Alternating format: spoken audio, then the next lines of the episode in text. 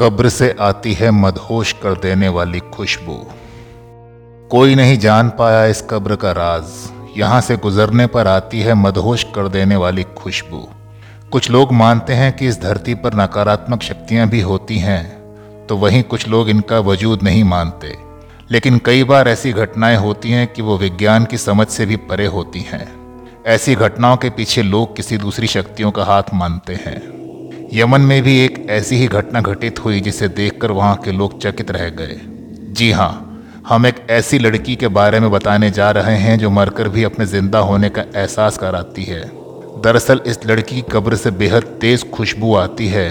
जो कोई इसके पास से गुजरता है वो इस खुशबू को सूंघ कर मदहोश हो जाता है।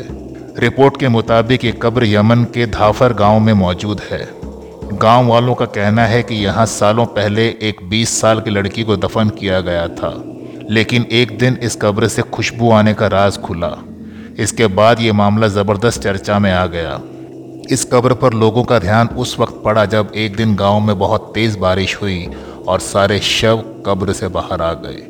गांव वाले सभी शवों को दफनाने के लिए कब्रिस्तान पहुंचे तो वहां जाकर सब हैरान रह गए, क्योंकि जिस लड़की के शव को वहां दफनाया गया था वो शव वैसा का वैसा ही था, जबकि आम तौर पर इतने समय में शरीर कंकाल में बदल जाता है।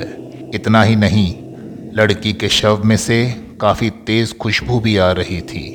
गाँव वालों ने लड़की के शव को दोबारा दबा दिया, लेकिन फिर भी उस कब्र में से खुशबू आना बंद नहीं हुई। कहते हैं आज तक इस कब्र से खुशबू आती है।